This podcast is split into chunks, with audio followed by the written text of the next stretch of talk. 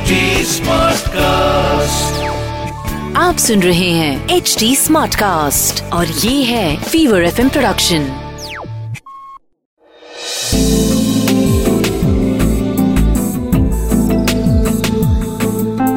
एक अधूरी कहानी।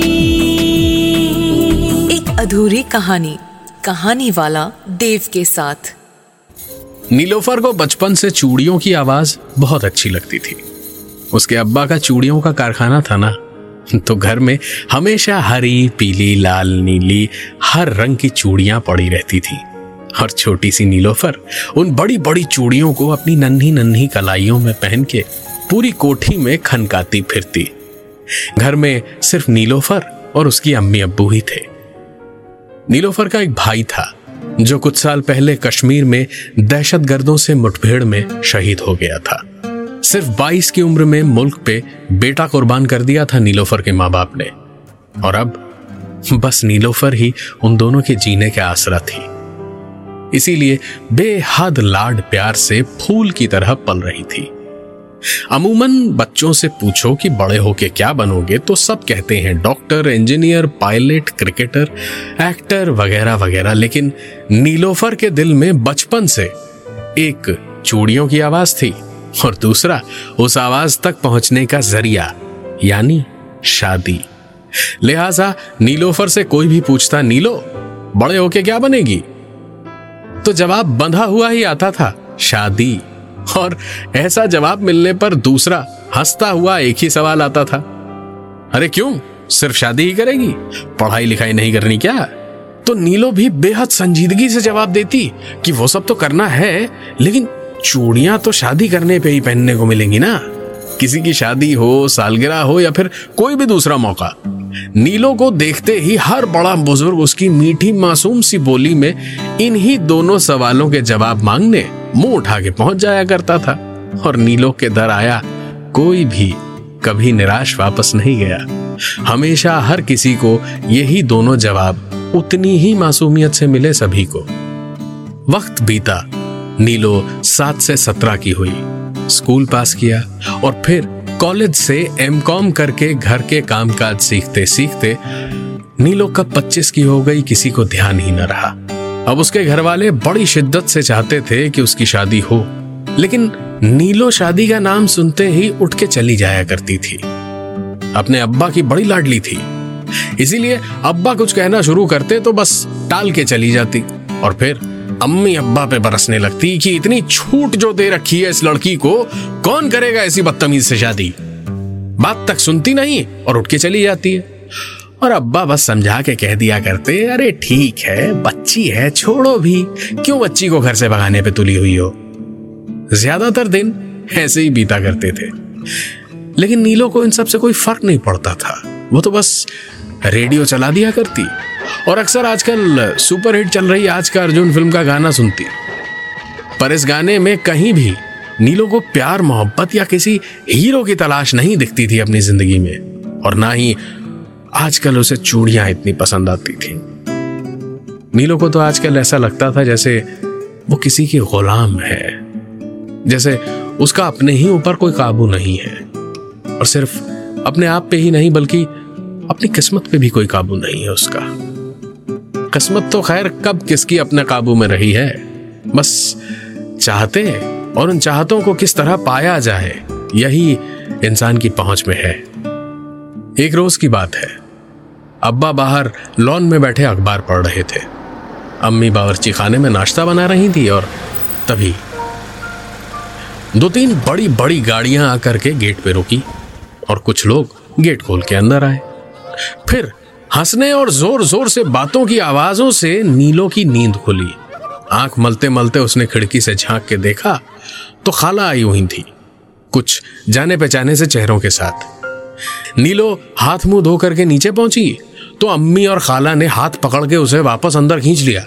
और अभी भी आधी नींद में डोल रही नीलो को समझ ही नहीं आ रहा था कि वो दोनों क्या बड़बड़ किए जा रही थी और क्यों उसके हाथ मुँह बार बार अपने पल्लू से साफ़ किए जा रही थी।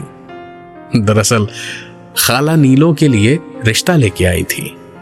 खाला के ससुराल की ओर के लोग थे और खाला की बातों से जितना समझ आया, काफ़ी बड़े लोग थे। नीलो को वापस अम्मी और खाला ऊपर ले गई। कपड़े वगैरह बदलवा के नई कमीज पहनने को दी गई और आखिरकार ला के पर्दे के पार बिठा दिया गया। अम्मी और खाला दोनों ही उठ के शायद बावर्ची खाने में गए तो पर्दे के उस पार से एक आवाज़ आई। अस्सलाम वालेकुम। नीलो ने इधर से वालेकुम कहा तो उधर से दोबारा कोई बात सुनाई दे, इसके पहले ही। ये कैसा शोर शराबा था? शोर शराबा अचानक जैसे बढ़ता ही जा रहा था।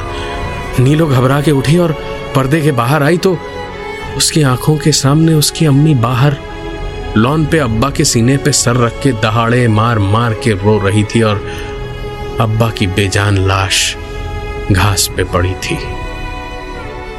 नीलो के अंदर जैसे एक लम्हे में पूरी दुनिया की ताकत समा गई थी। वो न जाने कैसे इतनी सख्त हो गई थी।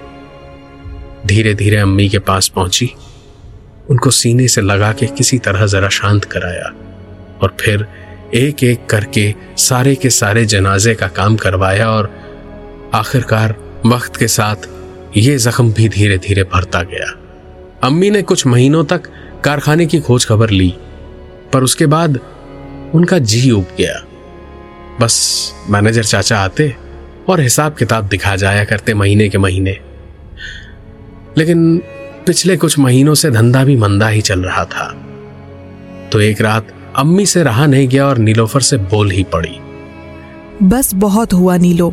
अब या तो तू शादी करके घर बसा ले और मुझे आज़ाद कर या मैं खुदकुशी कर लेती हूँ। कारखाने का काम बहुत खराब हाल में है। सब बेच बाच के मैं तुम्हारे अब्बू के पास चली जाती हूँ।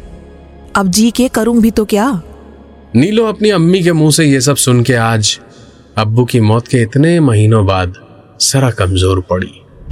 उसकी बड़ी बड़ी आँखों में दो मोटे मोटे आँसू आए।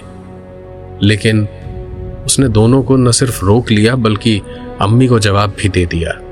अम्मी, आपने एक शहीद और एक पढ़ी लिखी बेटी को जना है। शौहर ने आपके कभी एक पैसे का कर्ज नहीं लिया और आप खुद एक समझदार औरत है। आप ऐसी बातें ना करें। मैं सब ठीक कर दूँगी। पढ़ाई लिखाई अब्बू ने ऐसे ही नहीं करवाई थी। और बस, जैसे जादू सा हो गया।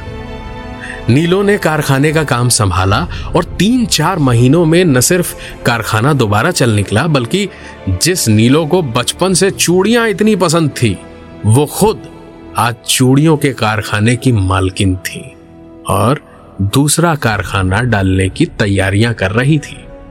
नीलो, बस अम्मी को हज करा दे। उसके बाद वापस आके दूसरे कारखाने का काम चालू करवा देगी। शादी की बात भी चल रही है। मैनेजर चाचा का ही तो बेटा है। दोनों बचपन से एक ही साथ खेल कर बढ़े हैं। बचपन के दोस्त हैं, एक दूसरे को समझते भी हैं और उसका नाम भी तो नीलोफर से मिलता जुलता है। नीलेश।